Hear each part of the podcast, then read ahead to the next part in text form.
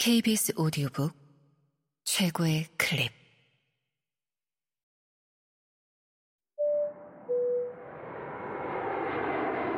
KBS 오디오북. 비올레트 묘지지기. 발레리 페랭 지음. 성우 최지희 윤세하 읽음 5. 인생이라는 책은 지고의 책이다. 내키는 대로 덮을 수도, 내키는 대로 펼칠 수도 없다.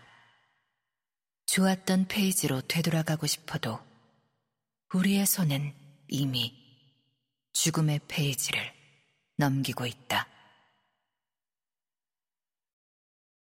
필리프 투센과는 1985년에 샤를르빌 메지에르의 나이트클럽 티브랭에서 만났다.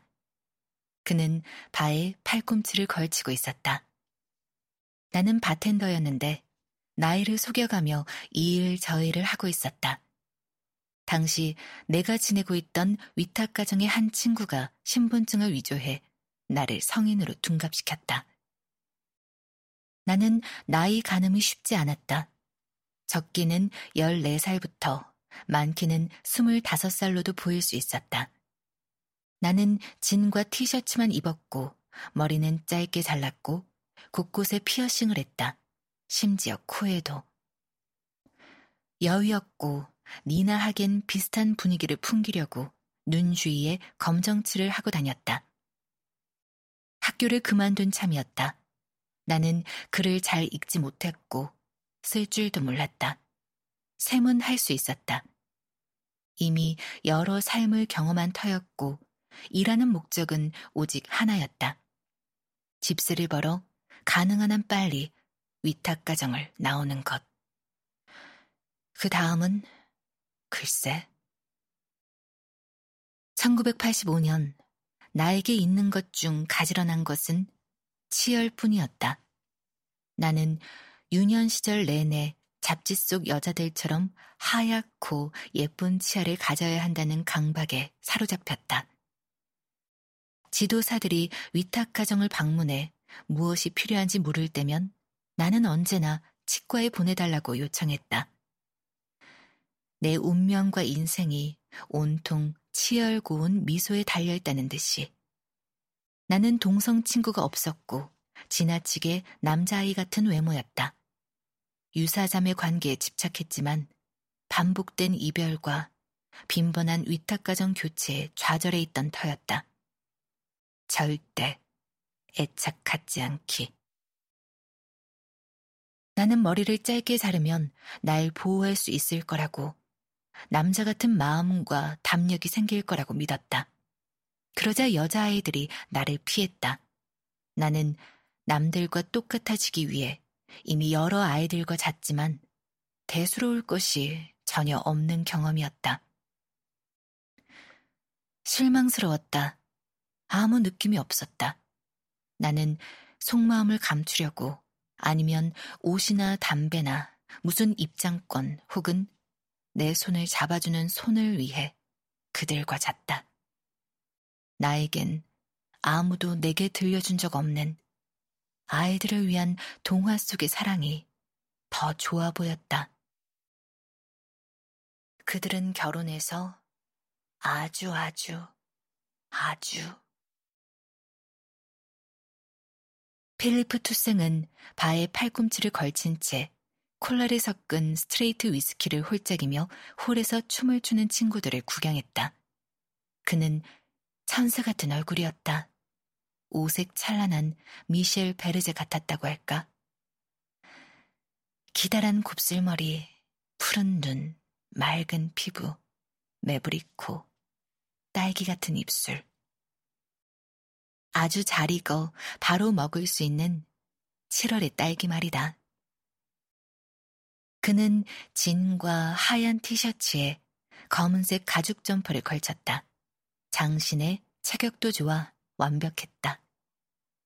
그를 본 순간 내 심장은 상상 속 삼촌인 샤를 트렌의 노랫말처럼 그야말로 쿵 내려앉았다. 이제 나에게 필리프 투생은 저 위스키들을 포함한 모든 것이 공짜였다. 그는 상한 고기를 애워싸고 윙윙거리는 파리떼처럼 자기 주변을 맴도는 예쁜 금발 아가씨들에게 키스하는 것 말고는 할 일이 없어 보였다. 모든 것에 아무 관심이 없는 표정이었다. 그는 여자들이 하는 대로 몸을 내맡겼다.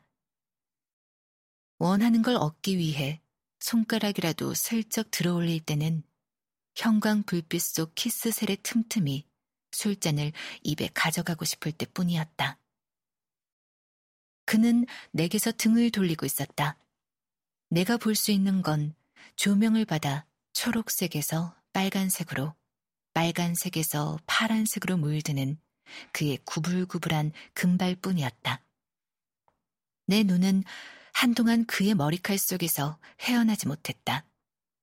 이따금 그가 자신의 귀에 대고 무언가를 소곤거리는 여자의 입술로 고개를 기울일 때면 나는 그의 옆모습을 힐끔 훔쳐보았다.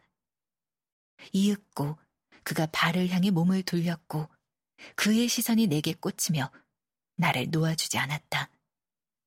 그 순간부터 나는 그의 최애 장난감이 되었다.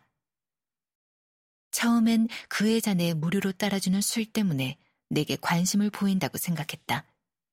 나는 그의 잔에 술을 따르며 그가 나의 물어뜯은 손톱을 못 보도록 오직 가지런하고 하얀 치아만을 보도록 조심했다. 그가 좋은 집 자식일 거라는 생각이 들었다. 내겐 위탁 가정의 아이들을 제외한 모두가 좋은 집의 아들, 딸로 보였다. 그의 뒤에선 아가씨들이 북새통을 이루고 있었다. 대대적인 여름 휴가 첫날에 휴양지로 향하는 고속도로의 톨게이트 같았다고 할까. 하지만 그는 욕망이 가득한 눈빛으로 계속해서 나를 곁눈질했다. 나는 그가 힐끔거리는 것이 진짜 나인지 확인하기 위해 바의 몸을 기대며 그를 마주하고 섰다. 그리고 그의 잔에 빨대를 꽂아주며 눈을 짙었다. 확실히 나였다. 나는 말했다. 뭐 다른 거 더 마실래요? 그의 대답이 들리지 않았다. 나는 그에게 바짝 다가가 소리쳤다. 뭐라고요? 그가 말했다. 내 귀에 대고서. 너. 나는 주인 몰래 법원 위스키를 내 잔에 따랐다. 한 모금 넘기자 얼굴이 더는 붉어지지 않았다.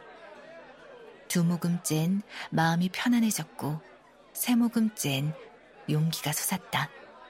나는 그의 귓가로 다시 몸을 기울이며 대답했다. 일 끝나고 같이 한잔해요. 그가 미소 지었다. 그의 치아도 나처럼 하얗고 가지런했다. 필리프 투생이 바위로 팔을 뻗어 내 팔을 스치듯 만졌을 때 나는 이제부터 인생이 달라지리라 생각했다. 무언가를 예감하듯 피부가 쭈뼛었다. 그는 나보다 열 살 위였다. 이 나이차 때문에 그가 높아 보였다. 별을 바라보는 나비가 된 기분이었다.